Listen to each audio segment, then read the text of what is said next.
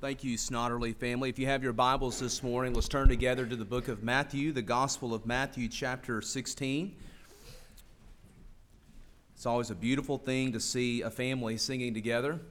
And I love, as you were listening carefully there, we're chronicling the effect of the gospel lostness, salvation, just the glorious ability now that we have to approach the throne of grace. And I love rehearsing the gospel. Beautiful hymn, and can it be? Let's find our place in Matthew's Gospel, Matthew chapter 16 this morning. We will read verse 16 down through verse 1, all the way down through verse 12 as we prepare for the Word of God this morning. Matthew chapter 16, verse 1. Then the Pharisees and the Sadducees, don't let that be lost on you, these two unusual groups coming together. Then the Pharisees and the Sadducees came and testing him, Jesus, asked, that he would show them a sign from heaven. He answered and said to them, When it is evening, you say, Well, it will be fair weather, for the sky is red. And then in the morning, it will be foul weather today, for the sky is red and threatening. Hypocrites, you know how to discern the face of the sky, but you cannot discern the signs of the times. A wicked and adulterous generation seeks after a sign, and no sign shall be given it except the sign of the prophet Jonah. And he left them and departed. Verse 5. Now, when his disciples had come together to the other side, they had forgotten to take bread.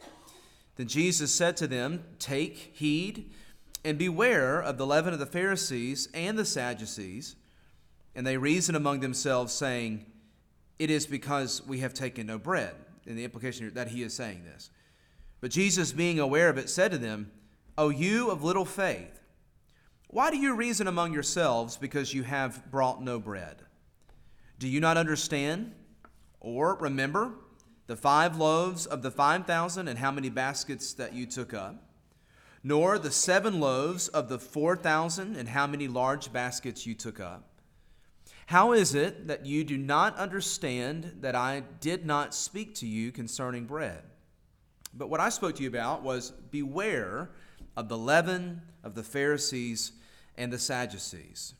And then finally, verse 12 Then they understood that he did not tell them to beware of the leaven of bread, but of the doctrine of the Pharisees and the Sadducees. Well, this is the word of the Lord. It's interesting that you can often tell a lot about people, how much they hate someone or a group of people, by who they're willing to join forces with, to forsake their common differences, who they're willing to come together with to oppose that person or kingdom or enemy. You can tell a lot about people by who they're willing to come together with, those who are formerly their enemies but enemies joining enemies to come together against a more common enemy, willing to put their differences aside for a common goal. Normally, they're not in alignment, but they come together in alignment to, to uh, amplify their forces, if you will. Well, our text opens with this as the main point here in verse 1. The text tells us that right off the bat, the Pharisees and the Sadducees come together to, to Christ. So let's set a little bit of the context. Last week together, we were in chapter 15, and we were looking in verse 21 through 28 at the remarkable conversion and miracle of the Gentile Canaanite woman who came to Jesus, chapter 15, verse 21. What we did not take time to look at was the following section that comes just after it, and I'll touch on it briefly, going back to chapter 15, verse 22. We see another example at the very end of chapter 15 of Jesus performing what we would call a mass scale miracle. Thousands of people witness, thousands of people affected. This is called more commonly the feeding of the 4,000. And the key distinction between the feeding of the 5,000 and the feeding of the 4,000 is just a few very small things. And it's more than the 5 and 4, more than the 5,000 and the 4,000. The feeding of the 5,000 gets far more attention because it's the first of that type of miracle. It's a larger miracle, but it is also to the Jews. And as we've seen the last two weeks, that Jesus has now turned from the rejection of the Jews, from the rejection of his people, to ministering to the Gentiles. We saw that last week in that he went out of his way, and really the only time that the Gospels record that Jesus left his hometown circumference of ministry, his radius of ministry, to go up into a foreign place, up on top of the mountain, to specifically minister to this Canaanite Syro-Phoenician woman. We saw that last week. Following that miracle, Jesus then comes down and he performs the feeding of the 4,000. So here's our point. Very same exact miracle, almost to a T, except different people affected. Jesus ministering to, witnessing to, preaching the gospel to, physically helping the Gentiles in their afflictions. And they were witnesses to his messiahship, his lordship over the natural realm as he performs this miracle.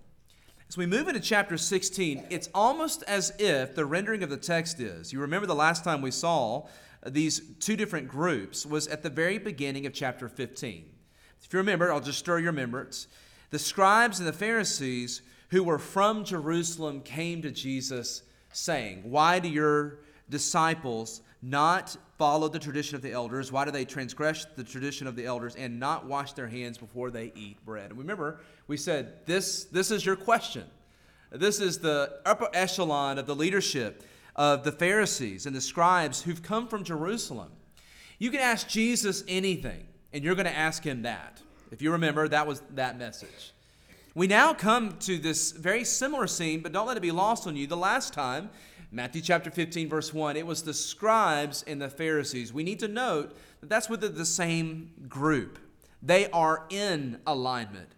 But here in chapter 16, verse 1, our text tells us that now the Pharisees and the Sadducees came. So, what I'm trying to paint for us here and help us to realize is that this is a big deal.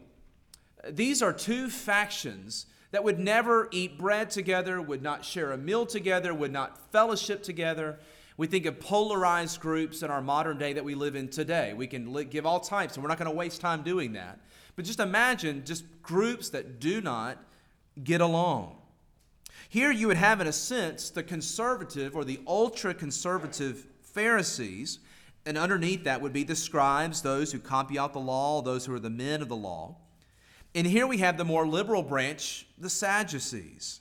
The Sadducees are those that we have not touched on hardly at all in this particular study of Matthew's gospel. Here we see this being the first real interaction that Jesus has, not just with the Pharisees, but now the Sadducees. They come together in alignment, in a force.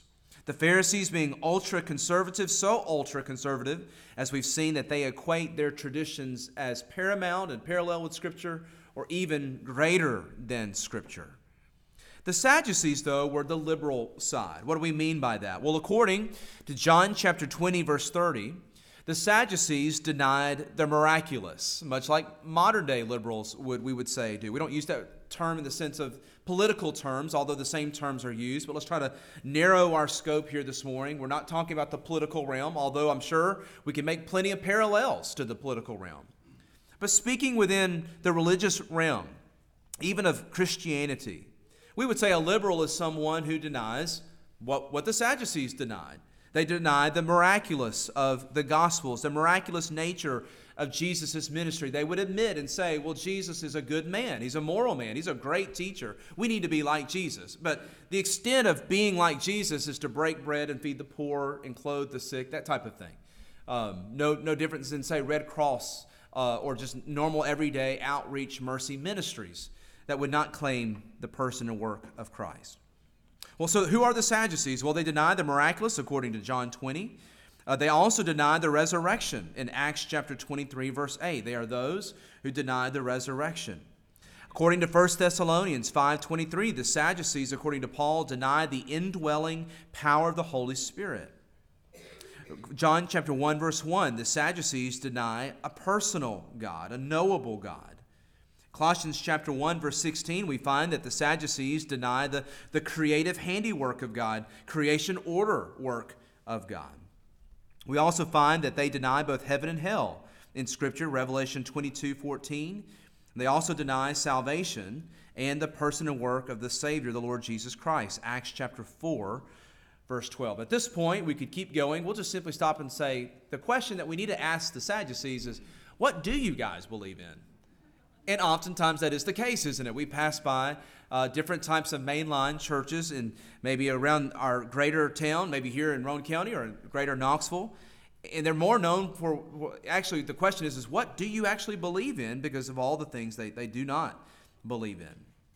Well, now we come to our passage and we find that this group has been working while Jesus has been away. Chapter 16, verse 1, we find that they're together. Uh, they were not impressed, they were not successful at chapter 15, verse 1. So now they go to their enemies and they form an alliance. They're tired of Jesus, they're tired of his ministry, they're tired of his preaching, and they're plotting to kill him. We've already seen that previously that the Pharisees are plotting to try how can we get rid of this blasphemer. Now, as we study this passage, we're going to frame our thoughts this morning around four headings. Number one, the demand in verse 1. Number two, the discernment that Jesus requires, verses 2 through 3. Then, thirdly, the denunciation, also found in verse 3, and then moving into verse 4. And then, lastly, in verse 4, the declaration. The declaration. So, first of all, I want us to note this morning the demand that is given to Jesus, found in verse 1.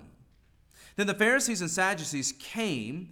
Now, notice the Holy Spirit giving us the heart behind their actions here and testing him.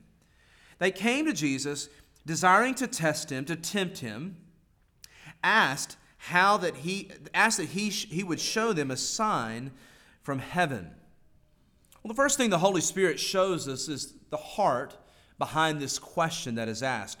Kenneth Wuest translates this verse in this way They came, the Pharisees and the Sadducees, and they demanded. That's the tone of the text in the original. They demanded that he furnish them a sign in the heavens a specific heavenly miracle for their approval. If we understand verse 1 correctly, they're coming in judgment against Christ. They're coming as judges looking to approve his ministry. And they just need one more thing it's a sign. Not the signs that he has already shown them, not the miracles and the works that he's already performed, Friends, I just want to remind all of us here this morning the invitation is open to come to Christ. The invitation is always open to come to Christ. But I would warn you this morning beware of making demands of Him. You do not come to our sovereign Lord making demands of Him, He makes demands of you. He will always make demands of us, not the other way around. For example, later on, Matthew chapter 16, just drop your eyes down to verse 24. We have what's one of the hallmark discipleship passages. We call them the discipleship calls of Jesus because they're monumental. They're a part of what we understand it, what it means to follow Jesus. verse 24, Jesus says to those listening to him, If anyone desires to come after me, let him first deny himself, take up his cross, and follow me. For whoever desires to save his life will lose it, but whoever loses his life for my sake will find it. What we find in this text and others like it is that Jesus will demand of us everything. Jesus requires our all, and it begins with repentance and rest and faith in Him and Him alone. You do not demand of Jesus, and a true disciple understands this, but religious hypocrites or deceivers do not. They come to Jesus as if they are the judge upon him and his ministry. Today, they come to the Word of God as if they are the judge of the Word. Prove to me one more thing. It may be an intellectual argument, for those of us who've tracked with us on the Wednesday night Bible studies of the book of Psalms, we see some, some parallels here. The last couple of Psalms that we looked at, 14 and 15 and 16, of those who, who speak in regards to God, not believing in his existence and not requiring of him to give an account. That's what these religious hypocrites do as well. So we see here in verse 1 the demand. And this demand reveals a few things about who they are. First, it reveals their unbelief. They're asking for more signs. And what that says is they do not believe in what they've already seen. If you, if you remember, in the last couple of weeks, we've said this kind of principle is that light, when it comes to divine light and spiritual light, that we come and bow in humility to the sovereign word of God, to the light of the world. And when we obey the light of the world, He gives more light. But when we come and deny the light that is given, listen, He's not giving you more light.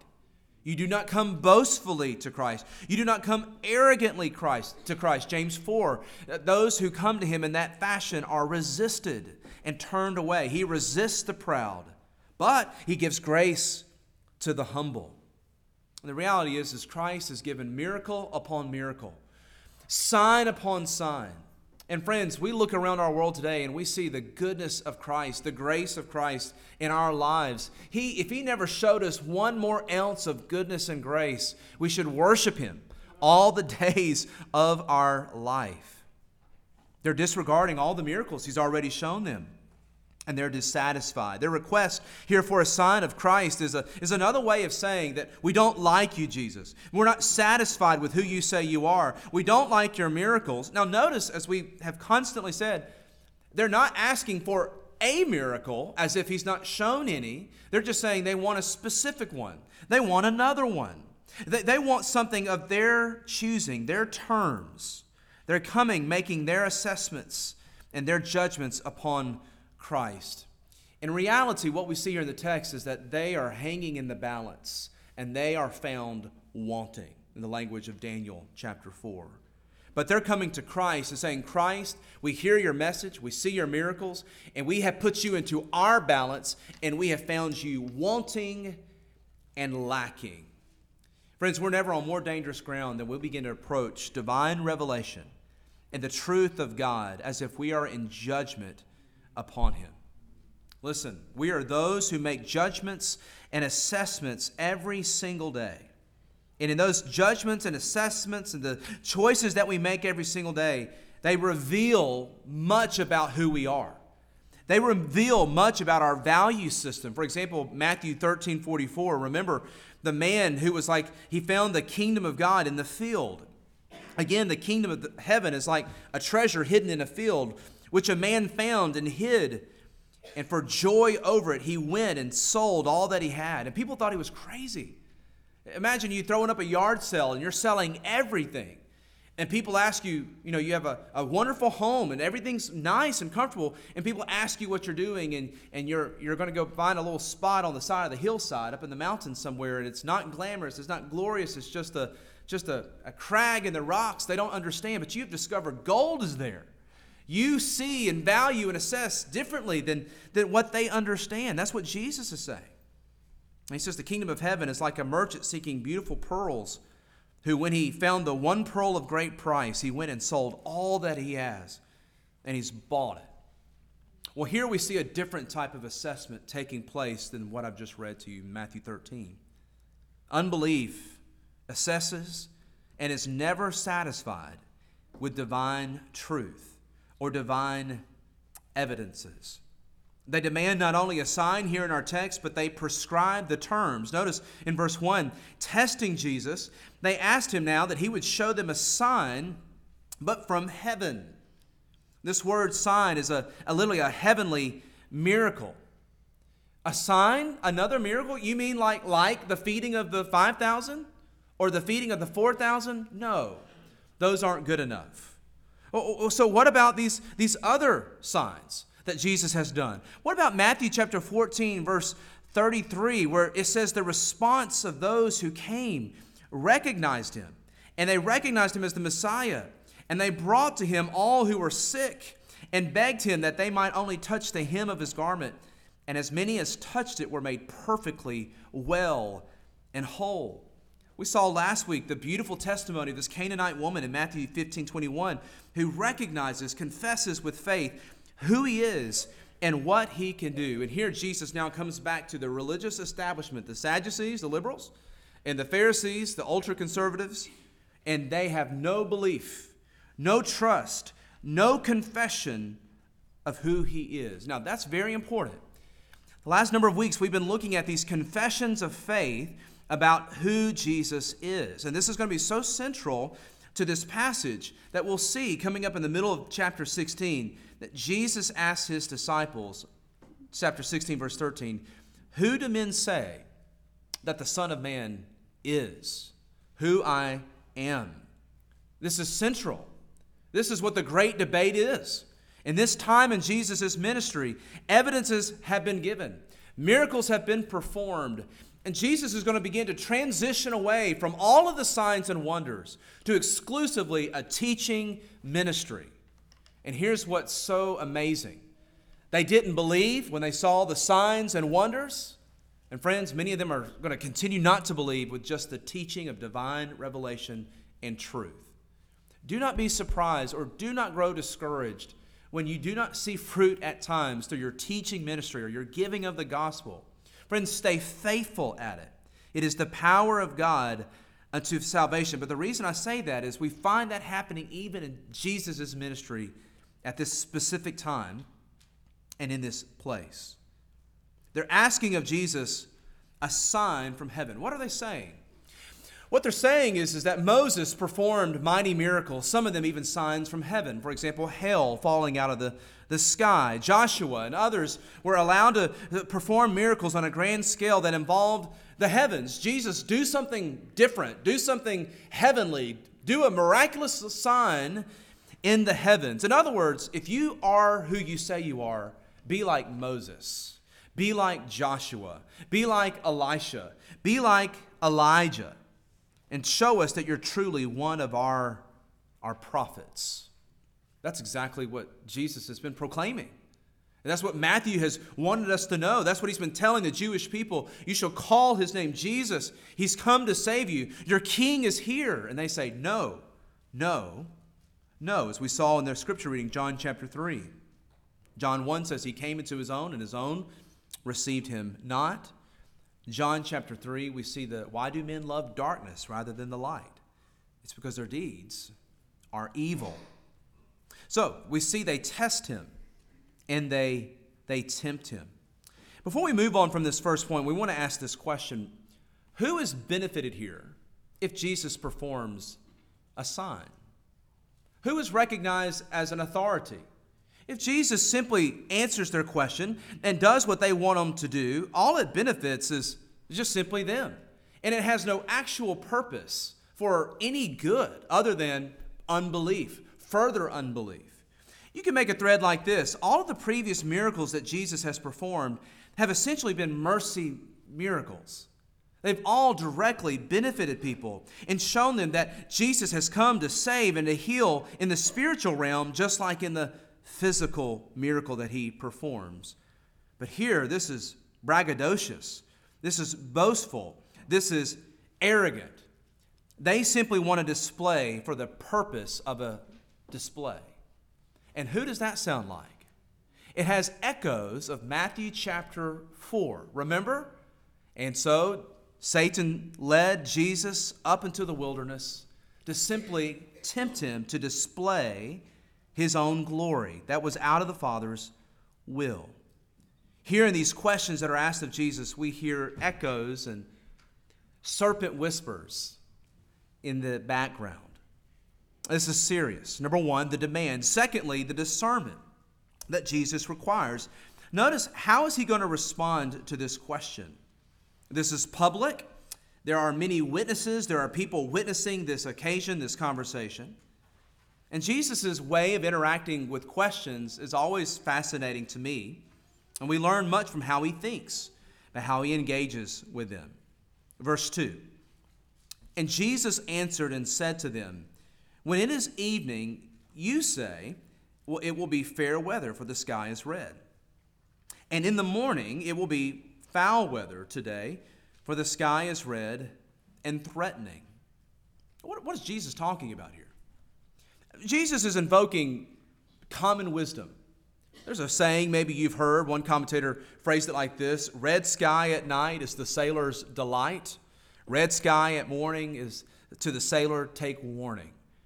What Jesus is simply saying, you have a natural temporal ability to look at the skies as a general truism or principle and try to determine whether the weather is going to be foul or good. And so, thereby, you determine whether or not you're going to go through all the effort to get your boat out, to get your jet skis out, and get out on the water. Or you have enough wisdom, you have enough discernment not to get all the equipment out, not to make all the hassle to go down to the marina or to the dock and to get out on the water just to simply get caught in a thunderstorm. And good for you. The natural man is wise enough to do that. That's what Jesus is saying. He's, he's invoking a little bit of folk wisdom here. But at the heart of what Jesus is saying is discernment, wisdom, understanding. We, we understand that even the very best of our meteorologists are pretty bad. In fact, we complain about it a lot, don't we? We often say, uh, the weather profession, and if anybody in here is in the weather profession, please know, I got to make this point, but it's nothing personal. We often joke that only the weatherman can still get it wrong so many times and still have a job, you know? Okay, enough of that. I'm, I'm, i know I'm offending somebody. We love you, weathermen. We, that's why we still watch and tune in and, and still listen to what you say. What Jesus is saying is, you are better meteorologists than you are theologians. This is a slam to them. We know the struggles that we have, even in our best methods to predict the weather. What Jesus is saying is that you have no discernment. You're blind as a bat and you cannot understand the signs of the time. That leads to verse 3 and 4. Number 3, the denunciation. Notice what he says You hypocrites, you know how to discern the face of the sky, but you cannot discern the signs of the times. You are a wicked and adulterous generation that seeks after a sign. Here, Jesus is speaking in the spiritual realm. Remember the language of James? To love the world, to allow the love of the world more than love of God, His truth, and His word, is to commit spiritual adultery. Now, as he invokes this phrase, you hypocrites, that's not new. You cannot discern the signs of the times. What Jesus is speaking about here is wisdom, wisdom discernment. The wise man, the spiritual man, has enough understanding to, to see evil and to hide himself. Proverbs 3, verse 7 Do not be wise in your own eyes. Fear the Lord, turn away from evil. Proverbs 27, 12 A prudent man foresees evil and hides himself, and yet the simple pass on and are punished.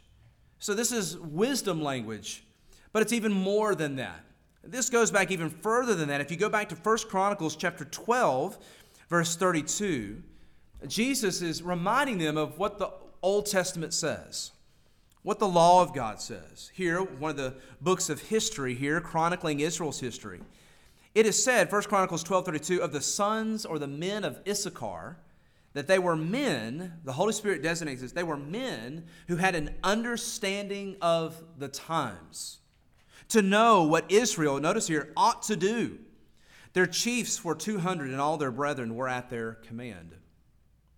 Jesus here is, is going all the way back and invoking this Old Testament language that they know very well. And he's saying the sons of Issachar were noted among the tribes, among the peoples, for their wisdom. Wisdom in what? Particularly in being able to understand reality. They knew God's law, they knew God's truth, and they were able to walk and to live in wisdom and discern the mind of the Lord in light of the truth of, of revealed Scripture. And they're designated for all time the men of Issachar in such a way that when we say that, it should ring a bell. Should. We have to be reminded sometimes. Who were the men of Issachar? They were the men who had an understanding of the times. Here, Jesus, in his rebuke, is saying to them, How can you see the unmistakable signs that the kingdom of God is here? John the Baptist began to preach it as my herald and forerunner. The miracles and preaching and my signs all attest that I am the Messiah, the Son of God. You're so full of pride. You're so full of knowledge, and yet you miss the forest for the trees. You cannot see that the kingdom of God is here. Let's just remind ourselves they heard the teaching of John the Baptist, they've heard the teaching of Christ himself, they've seen the mighty signs and, and miracles that he's done, all in clear fulfillment of prophecy. And yet, every time they hear the truth and they see the miracles, don't miss this, their hearts, instead of growing softened and pliable to the will of God and saying yes to God, what happens here? Their hearts become harder, hard as stone, unbelief. Friends, that is always happening, by the way. Let me just encourage and remind all of us here this morning that God's word says in the book of Isaiah that his word will not return to him void. It's always at work. It's at work here this morning. The word of God is softening and leading to repentance in some. And for others, you've grown up in the church your whole life. You've seen the works of the Lord. I don't mean maybe in the same way of like the feeding of the 5,000, but you've seen the Lord move. You've seen the Lord work. You've seen the Lord answer prayers. You've seen the Lord bless. Here's the problem it's not led to greater obedience in your life. It's not led to greater faith. It's not led to greater uh, trusting in the Lord. It's not led to repentance and obedience. So there's a hardening of heart. There's, there may be a religiousness that's there, but it's a hardenedness that misses Christ. And he says, You've seen all of this, but you are those who do not understand the signs of the times. This phrase is deep, it's interesting. It's much to meditate on as we leave the place this morning is to say, Lord, particularly of those who lead our homes, those who lead our church, those who are leaders in the community, and, really all of us, but beginning with the men and our leadership, just simply saying, Are we men who understand the times? May God give us that wisdom. And here's the good news of the gospel that we have. James chapter 1 says this Any man who lacks wisdom, let him ask of God. May the Lord continue to humble all of us to say regularly, Lord, we need help. Uh, we don't know everything. We don't have all the wisdom, but we know where to find it and we know who to get it from. And we want to be like the men of Issachar who have spiritual discernment. And that leads lastly, number four, to the declaration that Jesus gives here in verse 4. So, what is he going to do? They're asking for a sign. He's not going to give them a sign. But then he says this the declaration, verse 4 A wicked an adulterous generation seeks after a sign, but no sign shall be given to it except the sign of the prophet Jonah. Oh, great. Here, here we go again. You, you don't believe in Jonah in the well, do you? You, you don't, that's just like a, a story in, in the old, you, you don't believe in that, do you? Jesus did. I'm with Jesus. I have no problem believing in Jonah in the well, by the way. We, this past week, we were in the Natural History Museum, and we were able to see some, some replicas of just skeletons of whales hanging from the ceiling that were just absolutely massive. And the others were recreations of, of whales, all different types of whales. And I asked one of my daughters, I turned to them and said, Can you see daddy fitting in that whale's belly right there? And they were like, Oh, yeah. Oh, yeah. These things were massive. And seeing it on scale like that, like, no, this is no problem to understand that. That's a daddy can easily fit in that. That, that thing's so big. And uh, I know there's more details than that, but we're just trying to make a point. Here's the idea Jesus doesn't stutter, Jesus is not ashamed of the Old Testament. He's not embarrassed. He doesn't get shades of pink in his face when asked about, Do you believe in Jonah in the well? You don't, you don't believe in Jonah in the well, do you? He says, The sign that you will get is not going to be anything more than Jonah and the well. Well, friends, go back with me. Go back with me to chapter 12, and let's review. Let's go back to chapter 12 and verse 38. And let's review what God's word says about Jonah in the well. Because this is the only sign that's going to be given to this crowd and to some here this morning. This is the only sign that, that will be given to you. God has providentially led you here. God has allowed you to be with us this morning. We, we thank you for that. We're excited about that. But you need to hear the word of God and you need to see the good news of the gospel. What is the sign? No sign shall be given to them except the sign of the prophet Jonah. Well, going back to chapter 12, verse 38, again, we saw, have seen previously, but it has been a while. Then some of the scribes and Pharisees answered, saying, Teacher, we want to see a sign from you. This is the second time that a sign has been requested of Jesus. But again, the difference is this is the, now the Pharisees and the Sadducees. This is a last stop resort. Previously, it was just the Pharisees and the scribes, same group, same people, same posse. You get the idea. They say, Teacher, we want to see a sign from you. But he answered and said to them, An evil and adulterous generation seeks after a sign, and no sign will be given it to it except the sign of the prophet Jonah. For as Jonah was three days and three nights in the belly of the great fish, so whatever this fish was, whether it was the whale that I was joking with my daughters about or whatever, the point is, it was a great fish, big enough to swallow a man like Jonah and big enough. We're not going to walk through history. I'm not here to preach Jonah in the well this morning. We're just touching on it because Jesus, this is an aside in a sense.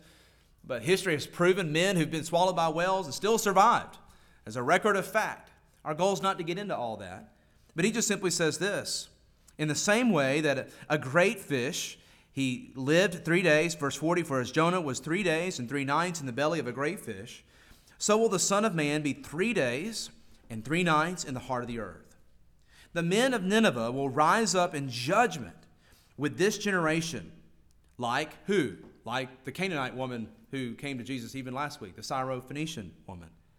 The men of Nineveh will rise up in judgment with this generation and condemn it, because they repented at the preaching of Jonah, the first time they heard it. And indeed, a greater than Jonah is here. The queen of the south will rise up in judgment with this generation and condemn it.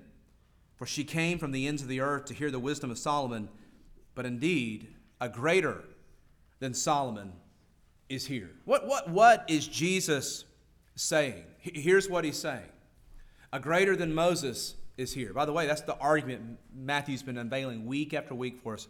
A greater than Moses is here who's come to save his people and to lead them into the promised land. Spiritually, the kingdom of God is here. A greater than you name it. We could start walking through all the Old Testament prophets is here. The true and better David is here. The true and best Messiah is here. The final Messiah, our elder brother, has come to save his people. Here in our text, the true and greater Jonah is here. What is the sign of the prophet Jonah? Well, then one last cross reference. Go with me to 1 Corinthians chapter 15 and let's look at Paul's summary of the gospel we're not just focusing on Jonah in the well. It's what is Jonah in the well, What was that meant to teach us about the coming Messiah? Well, as Jonah was three days and three nights in the belly of the well, so will the Son of Man be. Let's make a connection to the gospel message that Paul points us to and what Jesus is ultimately saying. 1 Corinthians 15, verse 1 through 5.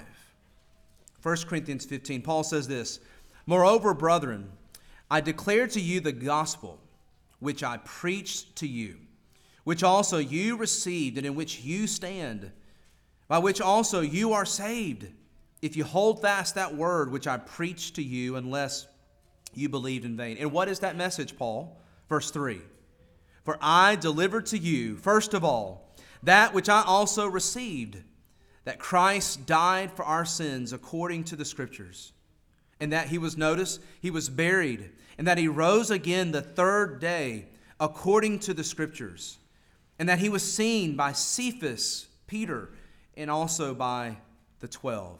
Verse 6 And that he was seen by over 500 men, brethren, at once, of whom the greater part remain to the present, but some have fallen asleep. What was the sign of Jonah?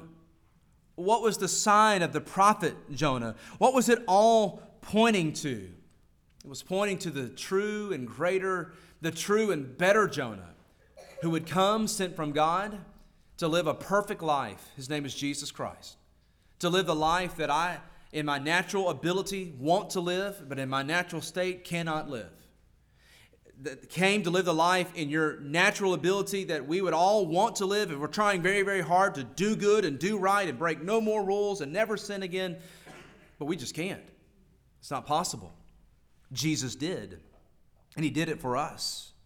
He went to the cross and He died our death. He was buried in the grave and He rose three days later in the resurrection, showing power and victory over death, hell, and the grave. This is the sign of the prophet Jonah. And listen, if you're coming to Jesus today and you're wanting some fantastic fleece, put your fleece away and rest in the gospel. Uh, don't come to God testing Him and questioning Him. Just say, Lord, I believe. Help my unbelief. He's not going to give you one more sign. He's not going to give you anything greater than what He has already given you. But, friends, hear the word of the Lord. Look to Jesus and rest in Him.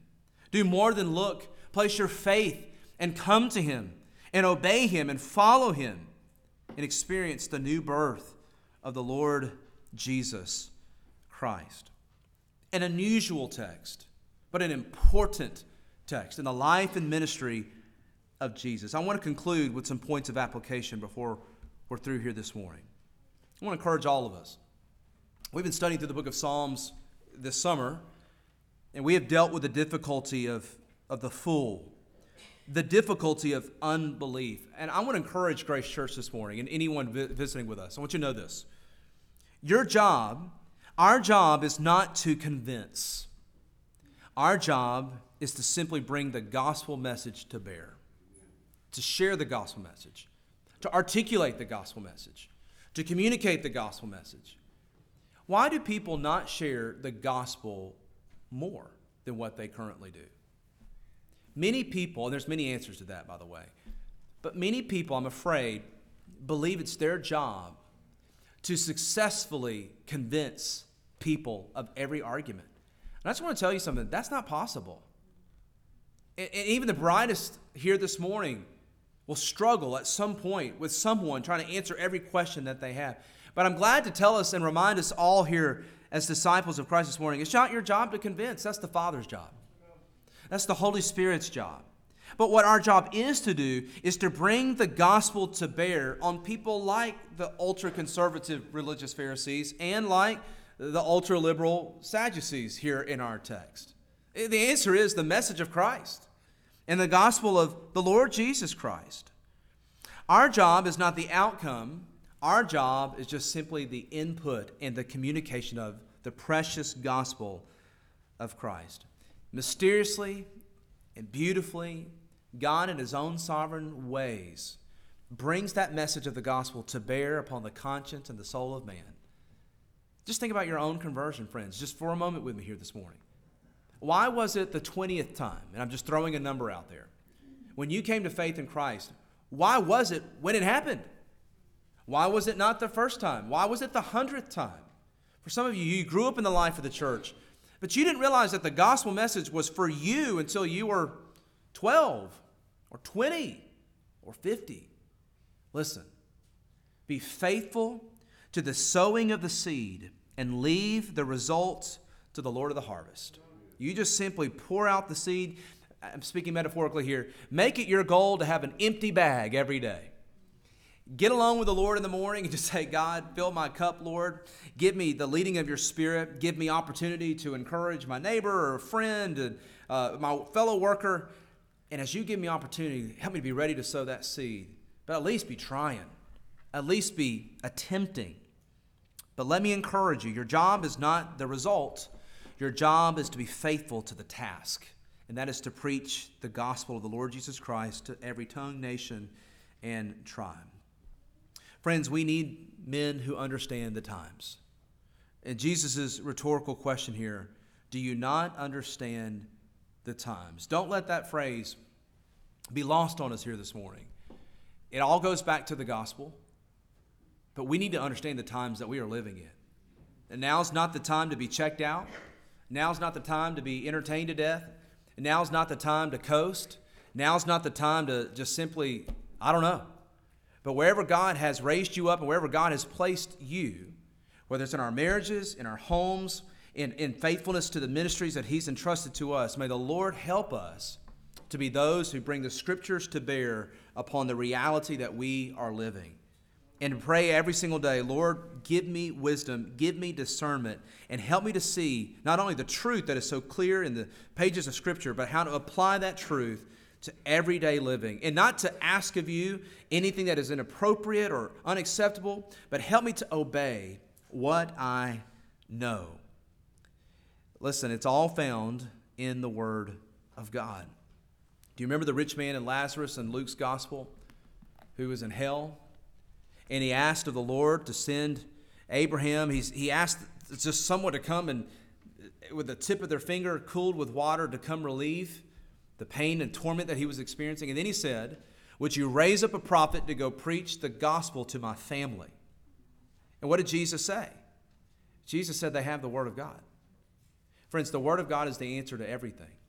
Our job is not only to know it, but our job is to proclaim it, to share it, to give it. It is the power of God unto salvation. Our gracious Heavenly Father, we love you and we bow before you this morning. We ask that you would take this text and examine our hearts and drive us to our knees in obedience and faith, resting in the gospel. And Father, asking that you would use us as men and women who you, you've ordained that we, we be alive right now. We look around our world today and it's in mass chaos, it is in disarray. But yet we're hopeful. Why are we hopeful? Well, we have a lively hope that's rooted in Christ, but you've also appointed us to be here for such a time as this. And so, Lord, we want to know what that is. And we just want to be faithful to the ordinary means of grace, the ordinary things of life. Lay down our lives for our wives, our children, to love our neighbor as ourselves, to love the Lord our God with all our heart, soul, mind, and strength. And Father, just to simply, faithfully be a city on a hill, shining for you and for your glory. Or if there's anyone here this morning who's lost, doesn't know you, they've not been born again, they don't have a relationship, and Jesus is not their Lord and Savior, well, we pray that today would be the day of their awakening, of salvation. We pray, Lord, that you would lead them to come and, Lord, to have counseling where we could point them to Christ and show them the Word of God even further. It's in your precious name we pray. Amen. Please stand with us as we close with I Am Not My Own.